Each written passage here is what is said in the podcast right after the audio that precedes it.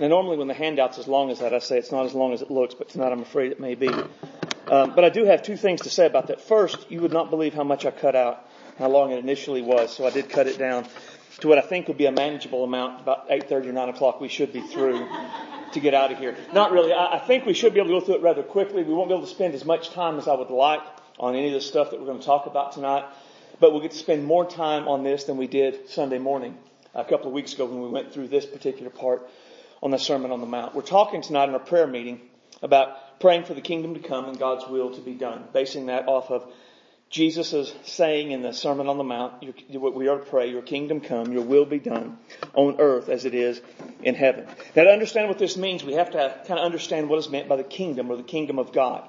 When we speak of the kingdom of God, we're talking about a time and not really a place. It's a time where God rules, where God's reign, and where God's will is always done. Now part of what we're praying when we pray this is for heaven to invade earth, for the will of God to be done on earth in a situation or in a person's life as it will be done in heaven. We're praying for God to make a way for the things that are on earth, make a way so that the things on earth will be the way that they will be in heaven. But to understand that, all of that idea, there's kind of a big picture because the kingdom of God's not just a New Testament idea. The Old Testament Jews had an idea of the kingdom of God. So there's a big picture that we kind of have to see. Uh, at first is, and the way I've got it broke down, what the Father intended in the beginning. Right? When God created the world, we know that it was good. In fact, in Genesis 1 and 31, God says that it was very good. Now, in this very good world, everything was exactly the way God wanted it to be. Humans had a near perfect communion with God. The relationship with one another was exactly the way that it should be. All of their needs were met. There was no sickness. There was no death. There was no disease. There was no lack. There was no natural disasters.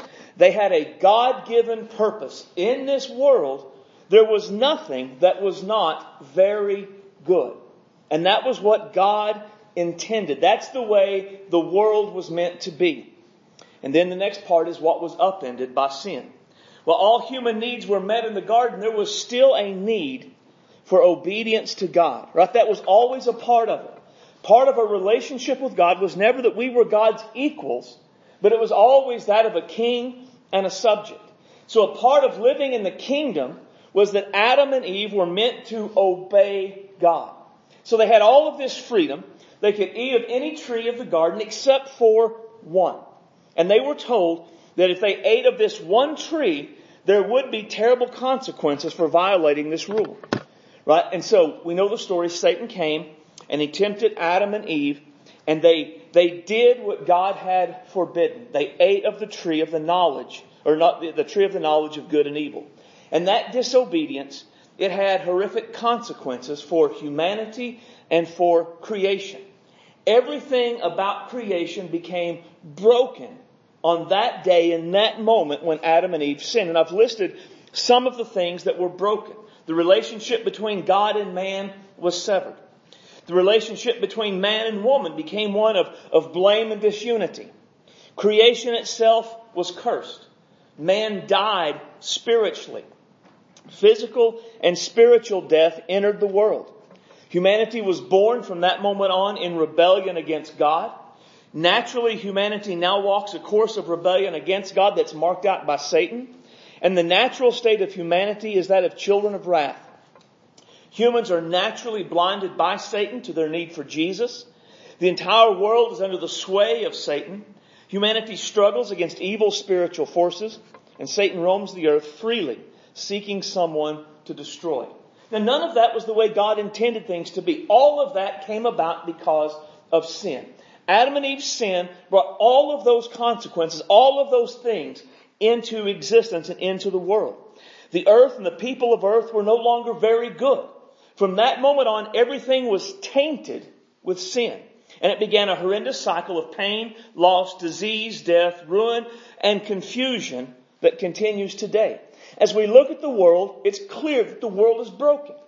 Now, there is pain, there is suffering, there is starvation, there is lack, there is disease, there is all manner of immorality and idolatry that abounds. And all of that, all that's wrong in our world today, as we look out and we see anything that's broken, that's messed up, that's painful, that's suffering, All of that is a result of sin that came in that day in the garden and upended everything that God had planned. But God's plan was also that there would be a Redeemer that would come, who would then begin to restore what had been lost in the garden. And that's what was extended when Jesus came. When Jesus came, he preached that the kingdom of God was at hand. Now, the kingdom, as I said, isn't so much a place, it's a time. Time when God rules and his will is perfectly done. God's will being perfectly done. Now it means a lot more than just people doing what God says, although we'll talk about that and that's a part of it. In the kingdom, when God's will is perfectly done, everything will be different because God's perfect and original plan for humanity and creation will be done. And, the Old Testament prophesied about this, right? It'll be a time when righteousness and justice prevails, Isaiah tells us. It'll be a time when people live in peace, again in Isaiah. Joel says it'll be a time of the fullness of the Spirit. Jeremiah says it'll be a time when there is a new covenant that will be realized. Isaiah says it's a time when the waste places on earth will be restored. Isaiah says it's a time when there is no sickness or death. Zechariah and Isaiah tell us that it's a time when sin will be done away with. So the kingdom, when it comes, it restores, it resets everything back to, in, like in a computer lingo, back to factory settings.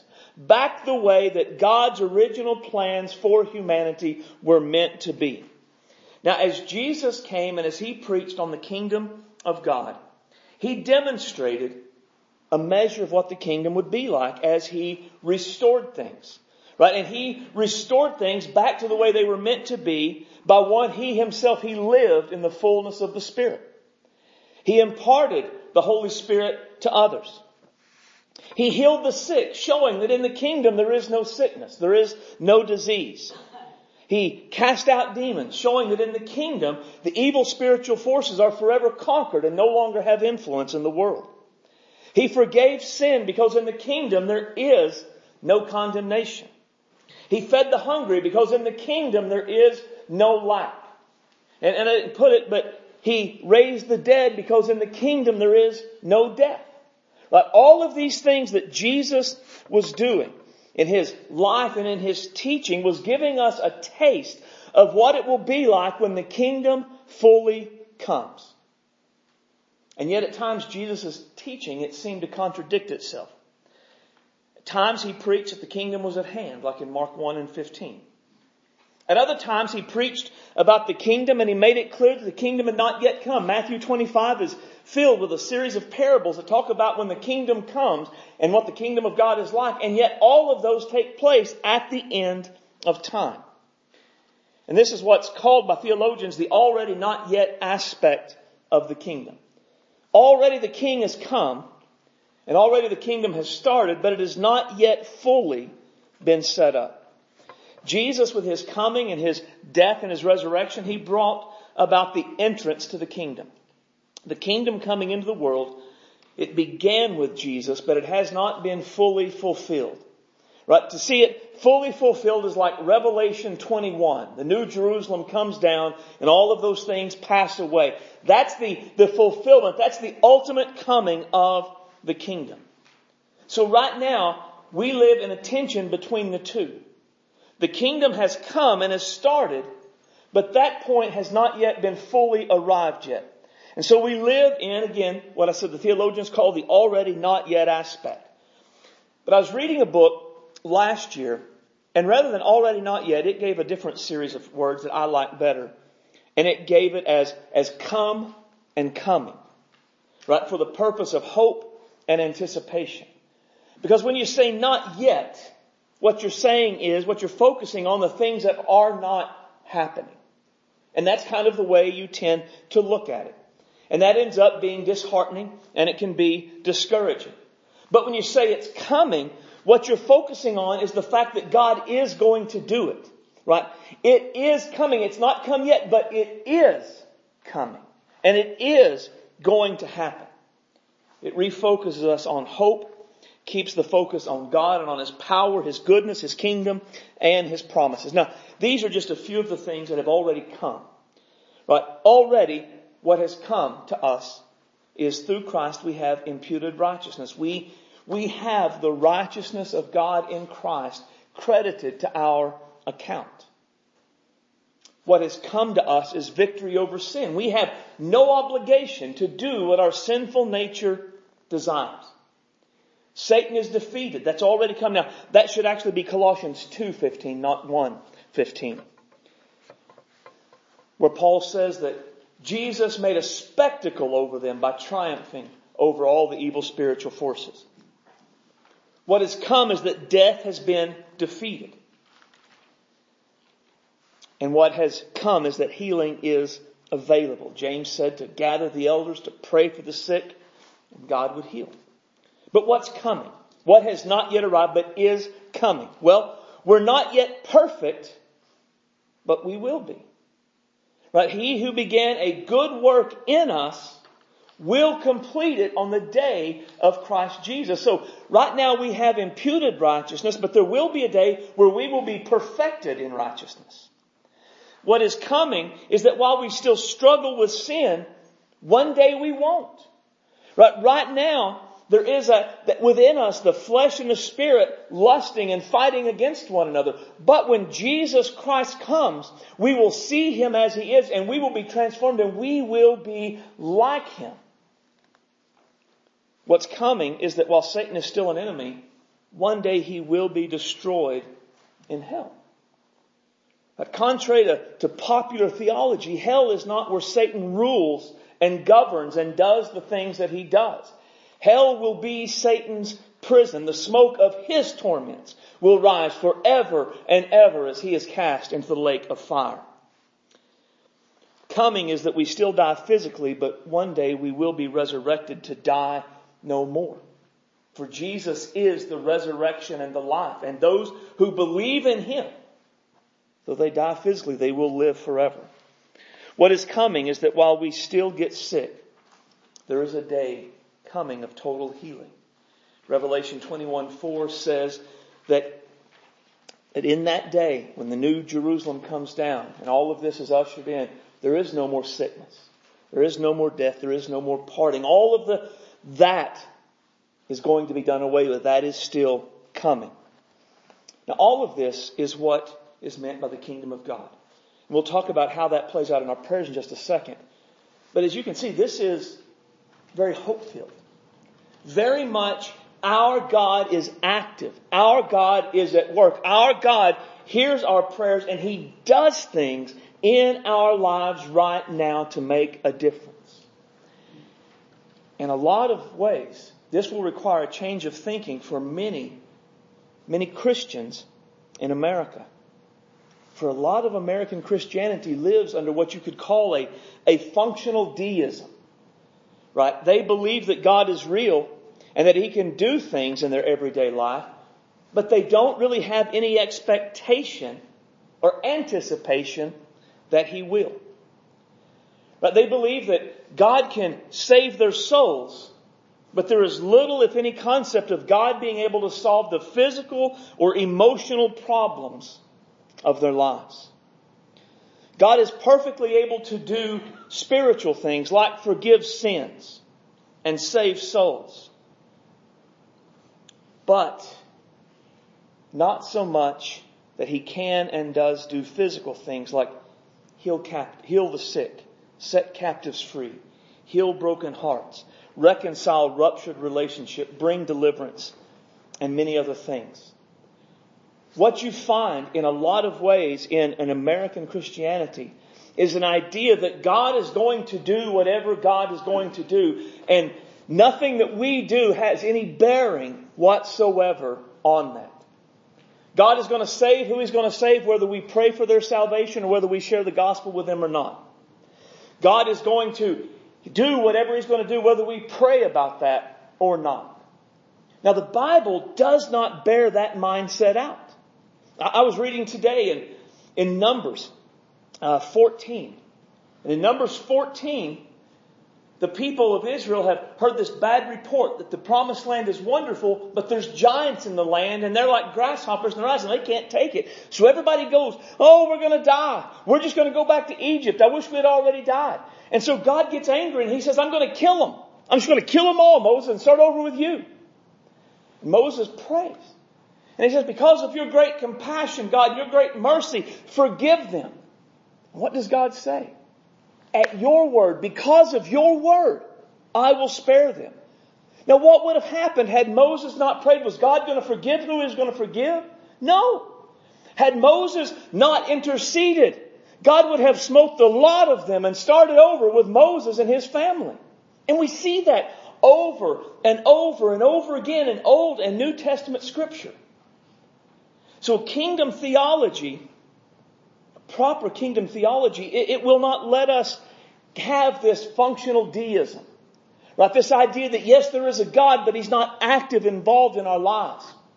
We have to say that the kingdom, when we are praying for the kingdom to come, we are absolutely praying for our God to intervene, to do big things in people's lives, practical, everyday things that are visible, make changes, and make whatever's going on in their life like it will be in heaven, that His perfect will would be done. So what we're going to do now, just take a time where we are and we're going to pray. And as you pray, pray to understand the kingdom. Pray to understand the power of what the kingdom does. Pray that this would shape the way that you pray, the way that you live your life. That we would live seeking for the kingdom to come and God's will to be done on this earth in our lives as it will be in heaven.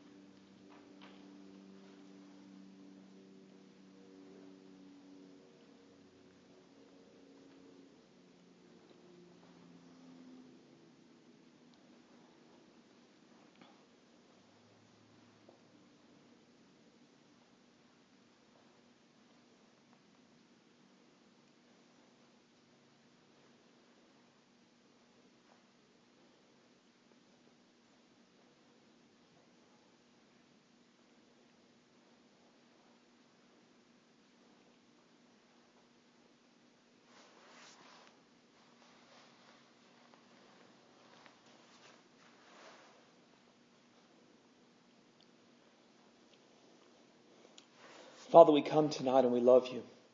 You are great and awesome. You are worthy of our praise and worthy of our devotion. Father, we, we want to have a right mindset about your kingdom and your kingdom coming and, and what that means. So Father, help us. Help us to embrace what scripture says as real. Help us to embrace what scripture says as right. And Lord, help us to, to live, to speak, to pray, and just to do all that we do with a sense of anticipation that you are here and you are at work in our lives and the lives of those around us. Guard us, God, from a form of functional deism that would say God is real, but He's not actively involved in the, in the everyday normal things of life. Help us, God, not to, to put you on a shelf that says that you only do spiritual things that no one can really see, but that you don't do physical or emotional things that are visible in this world that testify of your greatness and your goodness and your power. For truly, when we look in scripture, we see a God who not only did spiritual things, but who did physical things, who healed broken hearts and did things that people had to say, truly, the living God is among them.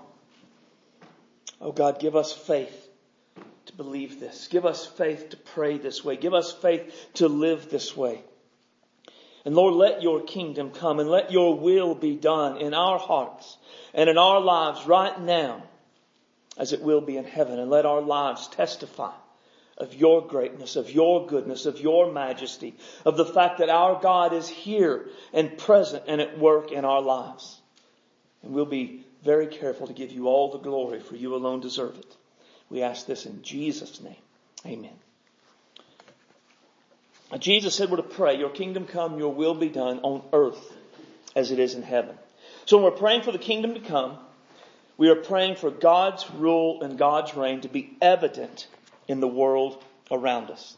When we're praying for the kingdom to come, we're praying for God's will to be done in the situation for which we're praying.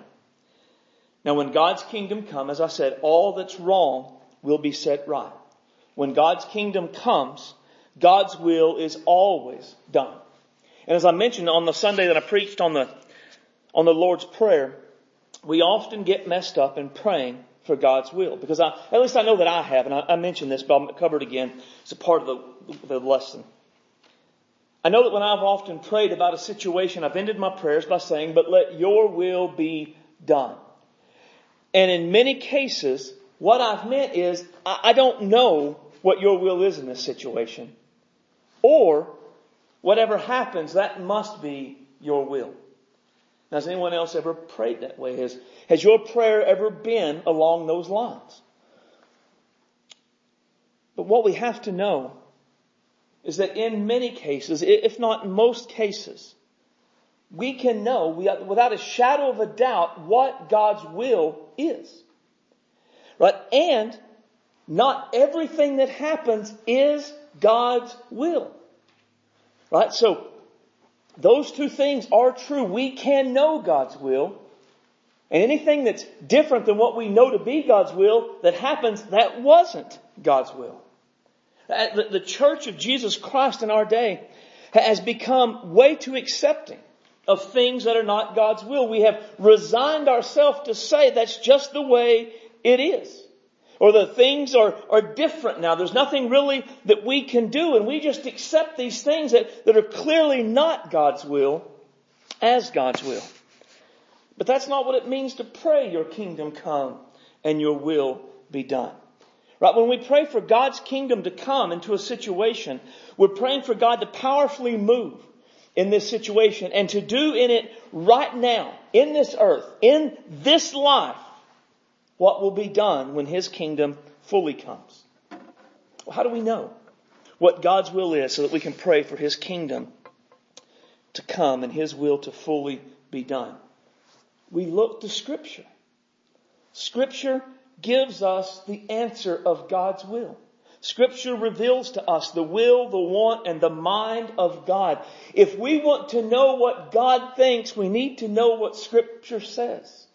If we want to know what God wills, we need to know what Scripture says. And then when we know God's will in a given situation, we can pray boldly for His kingdom to come and His will to be done in that situation. And we can say, when things that are not His will, not what we find in Scripture is being done, we can say, this is not God's will.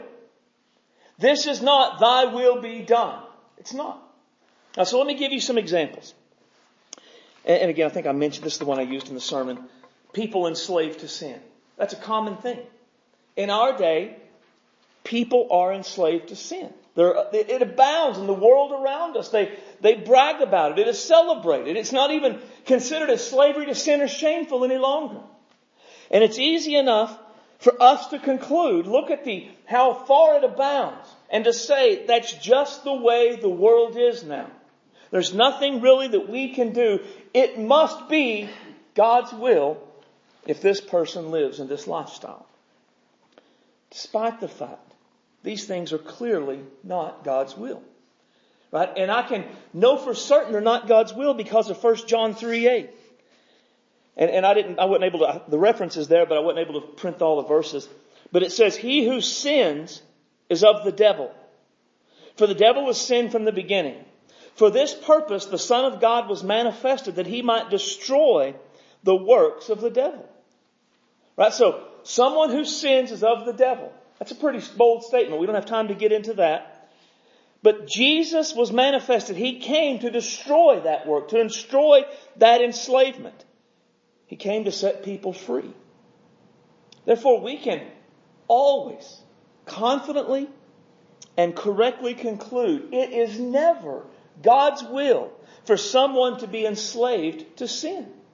Right? When we see someone living a sinful lifestyle, no matter what the sin is, whether it's a big sin, whether it's a little sin, no matter how we would categorize it, if they are living a life of sin, that is not God's will. It doesn't matter if they're happy. It doesn't matter if they feel fine. It doesn't matter if they don't feel convicted.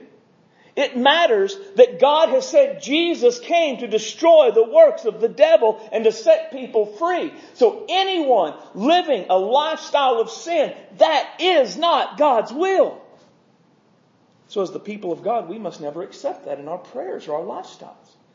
When we pray for someone that's living a lifestyle of sin and they say, I'm happy, I feel at peace about it, we don't alter what the Bible says and say, well, that must be the will of God then. God's will be done. We say, no, this is not God's will.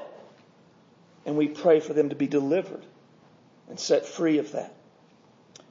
Anytime we pray for someone to be delivered from slavery to sin, we are praying for the kingdom to come and God's will to be done in that person's life right now as it will be in heaven. That is God's will that they would be delivered. Or people deceived by Satan. With the plurality of religions in our culture, the variety of ways people seek to be spiritual, and it's the general interest in the occult that we see growing around us, again, it's easy to conclude this is just the way it is. There's not really anything we can do, despite the fact this is clearly not God's will. And I can say without a doubt it's not God's will because Paul wrote, and he said, Therefore I exhort first of all that supplications, prayers, intercessions of thanks be given for all men, for this is good and acceptable in the sight of God our Savior, who desires all men to be saved and come to the knowledge of the truth. Uh, so, so what is God's will for all men?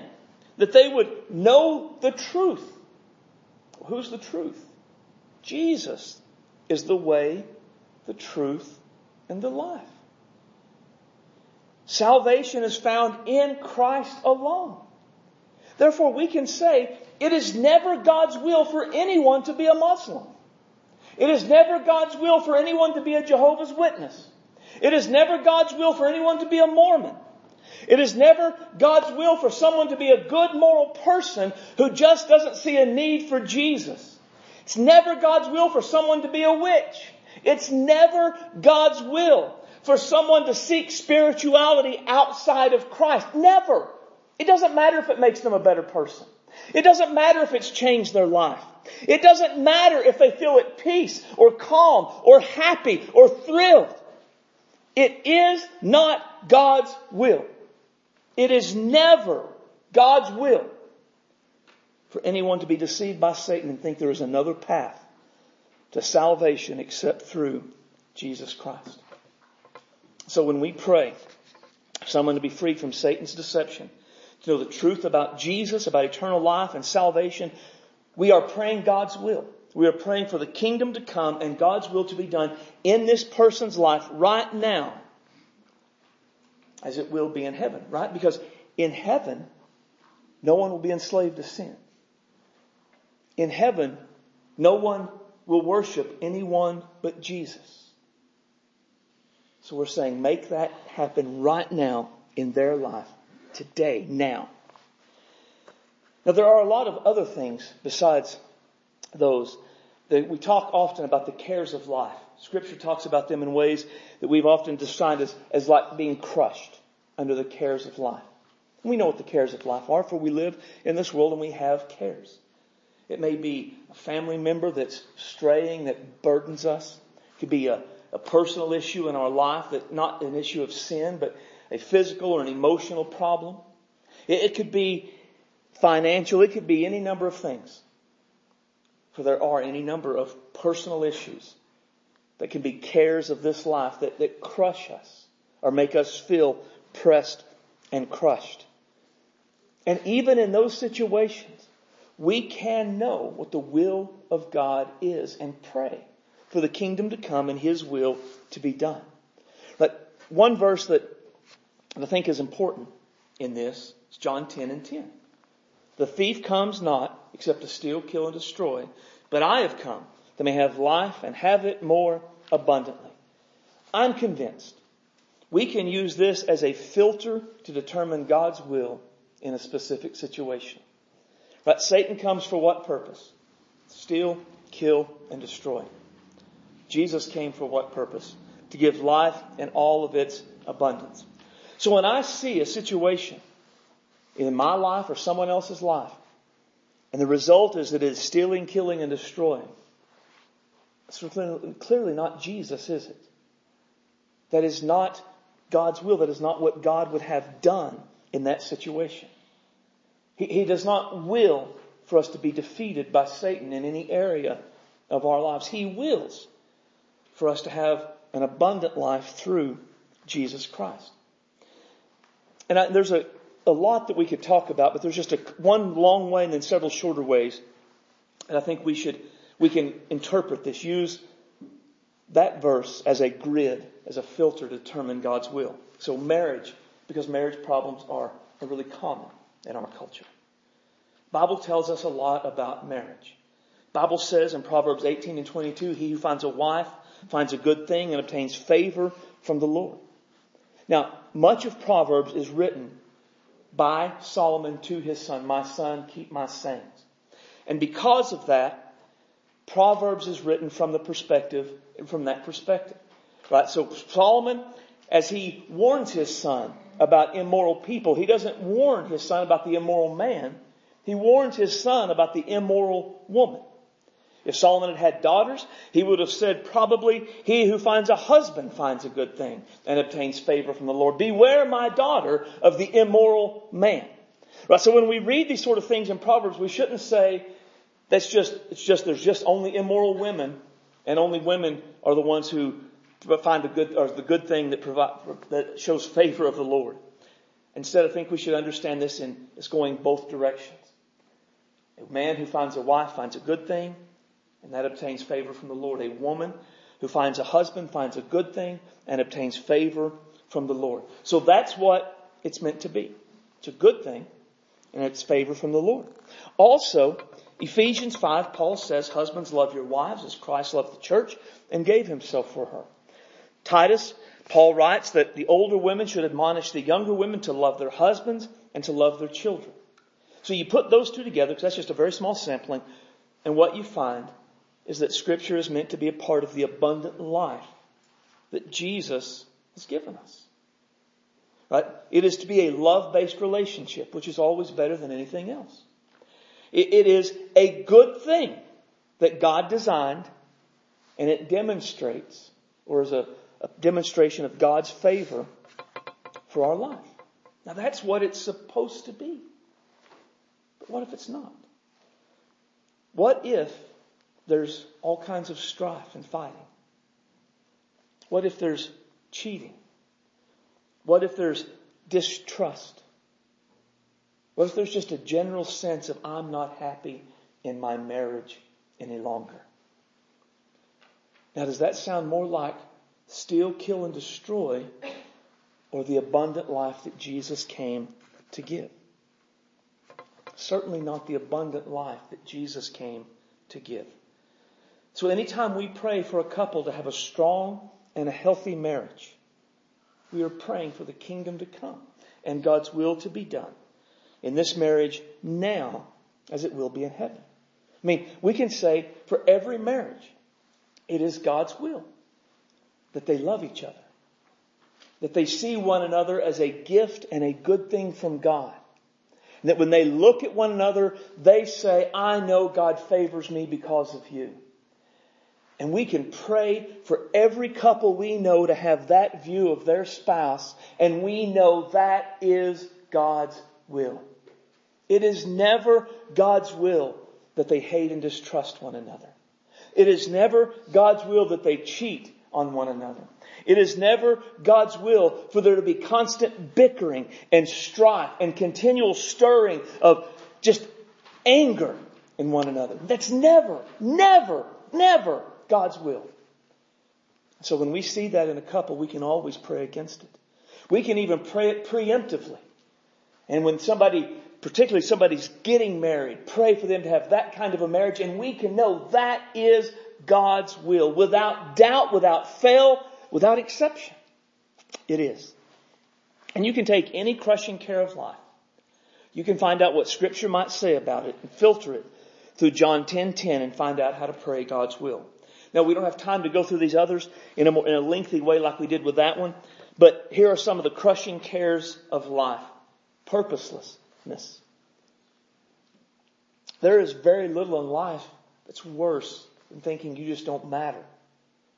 Right? And yet Ephesians tells us that we are all created in Christ Jesus for the good works that God prepared for us beforehand. And So if someone is a, a believer, there is a reason God created them. There is a reason God saved them. And if they feel miserable and unimportant and nobody cares about them and their life doesn't matter, that is steal, kill, and destroy. We can absolutely pray for them to find God's plan, God's purpose, to go out and do that and find that fulfillment and say this is God's will for them. Now we, we don't know the specifics of their, of God's will for them, but there's something that is God's plan and God's purpose for their life. And when we pray for them to know that, to find it and to live it, that is your kingdom come, your will be done in their life right now. For in heaven there'll be a purpose. Hopelessness. Right? Hopelessness. Hope, hopelessness abounds in our culture. And yet we're told that Scripture was given for our learning that we, through the patience and comfort of Scripture, might have hope. We're told that God is the God of hope who fills us with all joy and peace in believing so that we can abound with hope. The Holy Spirit. So when you find a hopeless person, it's never God's will.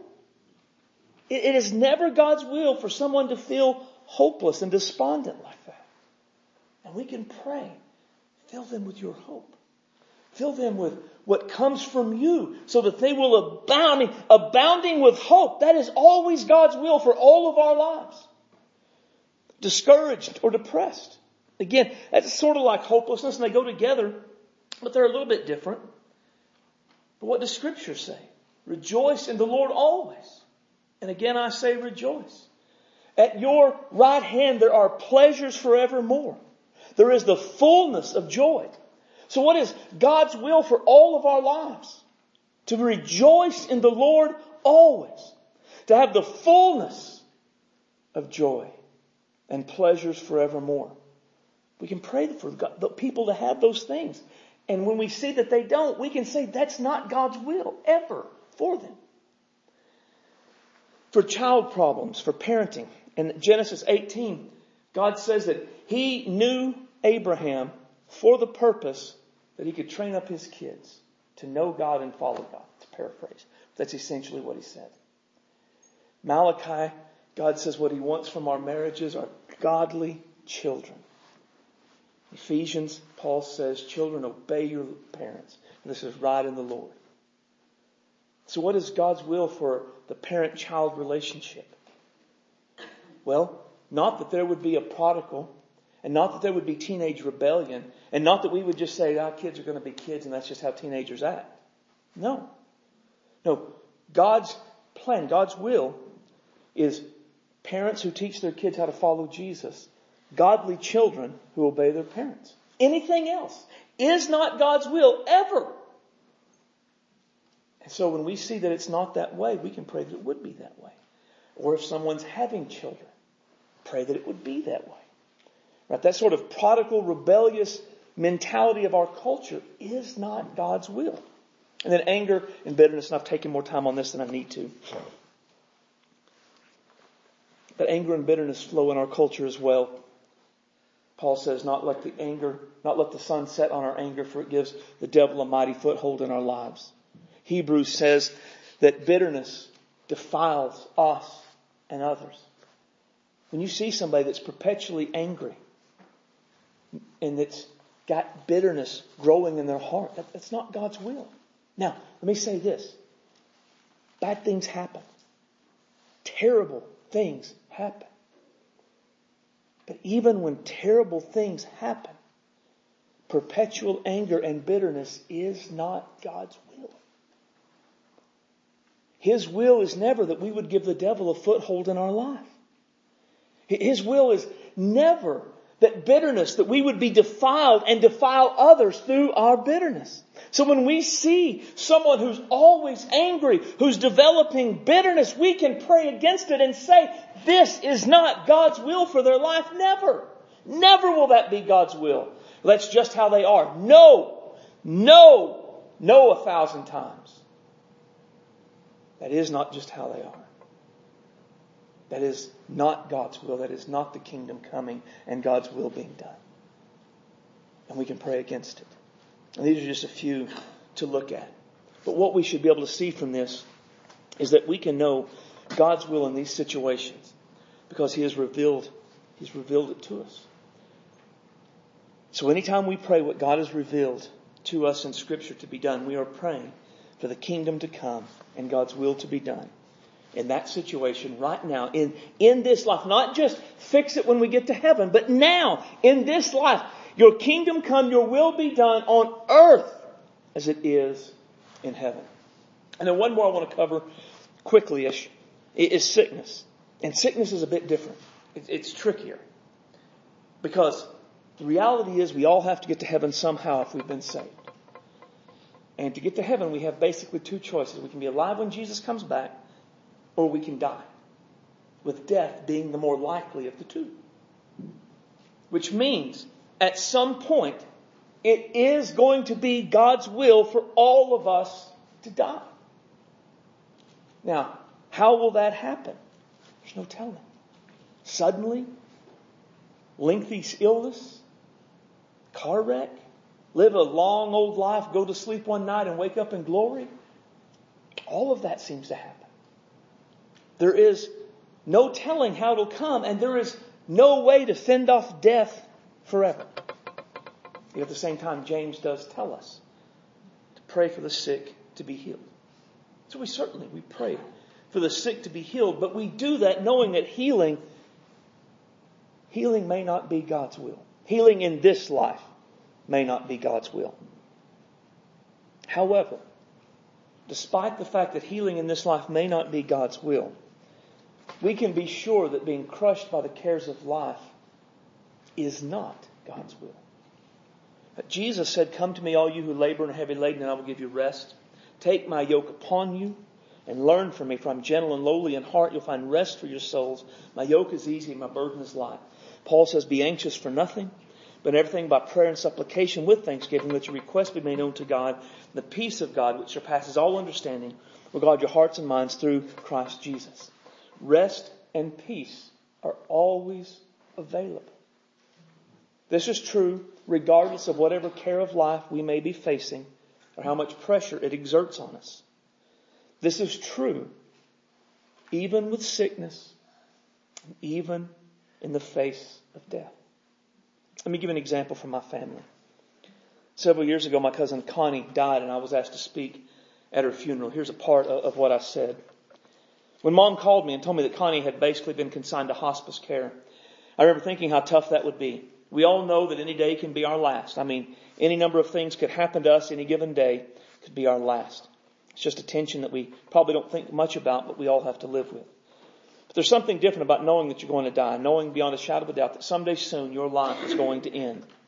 Times like this, it would be easy to turn inward, to let the situation turn you to a person that's angry and bitter at God, at life, and maybe even at those who got to stay after you were gone. It would also be easy in a time like this to turn inward and begin to feel sorry for yourself, to pity yourself, because the hand that life had dealt you. And honestly, I think both of those responses are understandable. I think this is especially true if you have something to live for as Connie did. A husband she loved, children whose life she was involved in, and grandchildren she wanted to see grow up. Yet despite the temptation must have been there, she didn't seem, she did not respond in this way. Now don't get me wrong, I'm not, I'm sure there were times where she struggled with this, but from what I can tell, this wasn't her normal way of life in these last few months. She faced this time with a grace and dignity that's awesome. Not only, not long ago, something happened that reinforced this to me.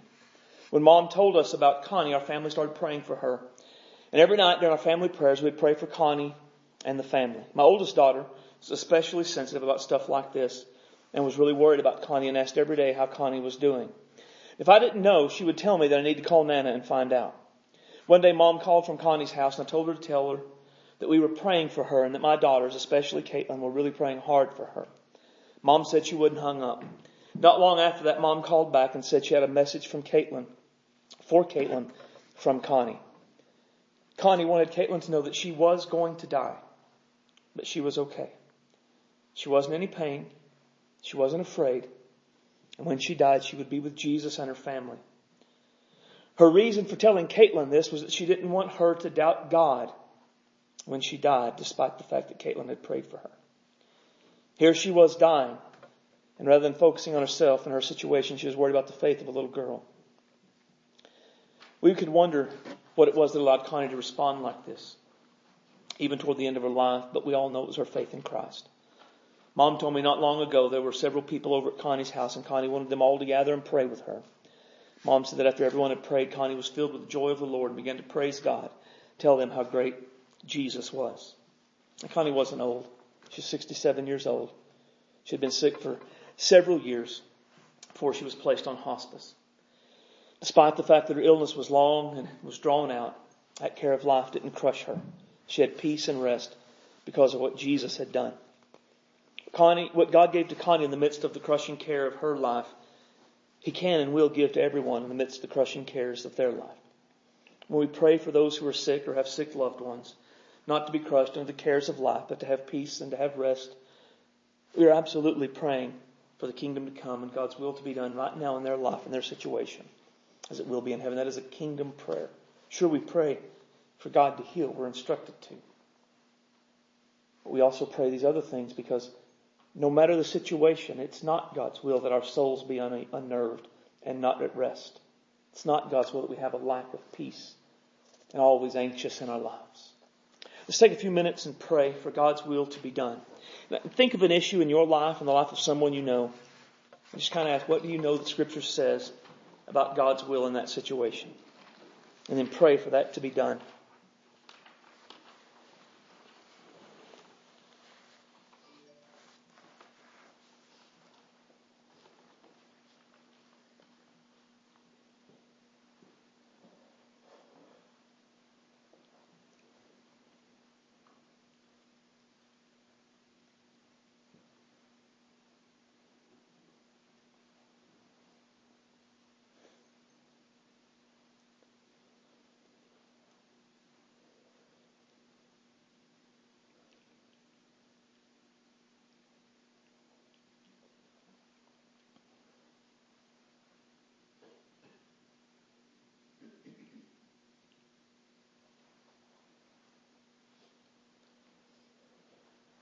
Father, we love you.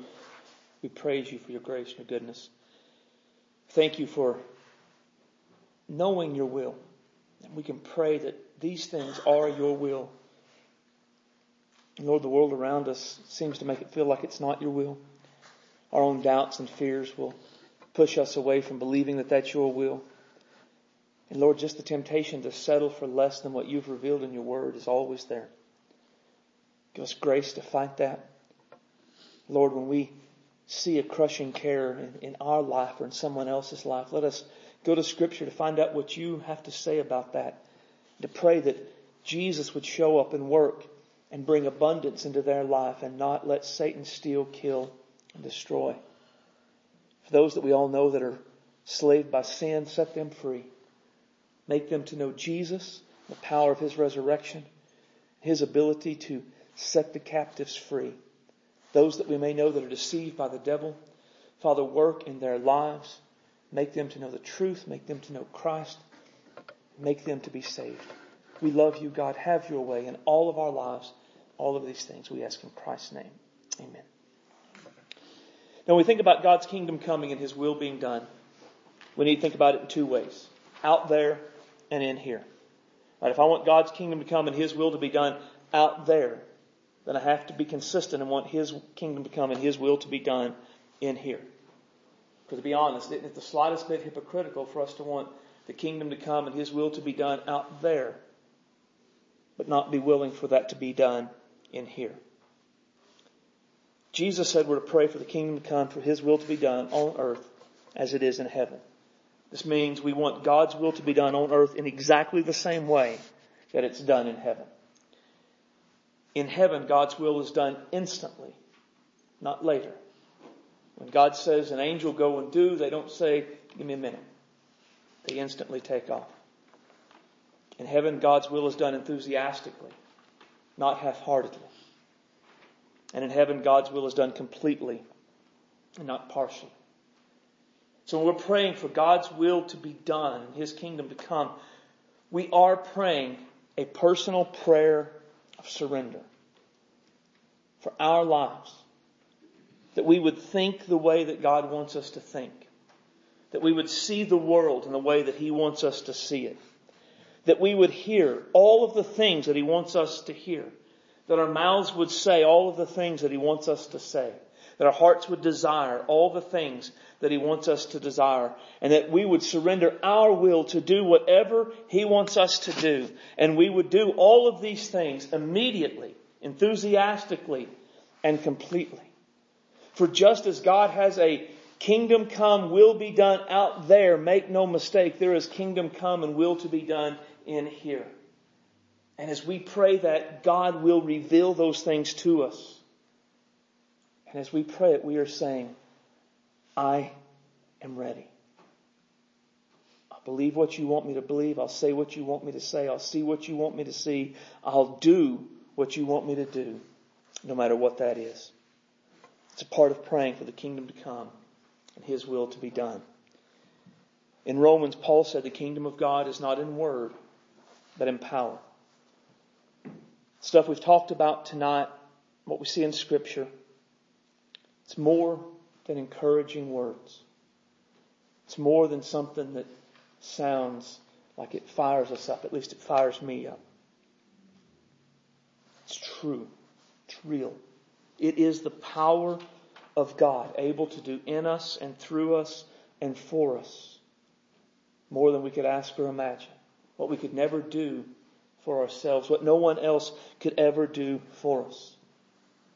Let's embrace kingdom theology. What we've talked about tonight is right and is real and begin to pray for the kingdom to come and God's will to be done out there and in here right now as it will be in heaven. Let's stand and we'll be dismissed in prayer.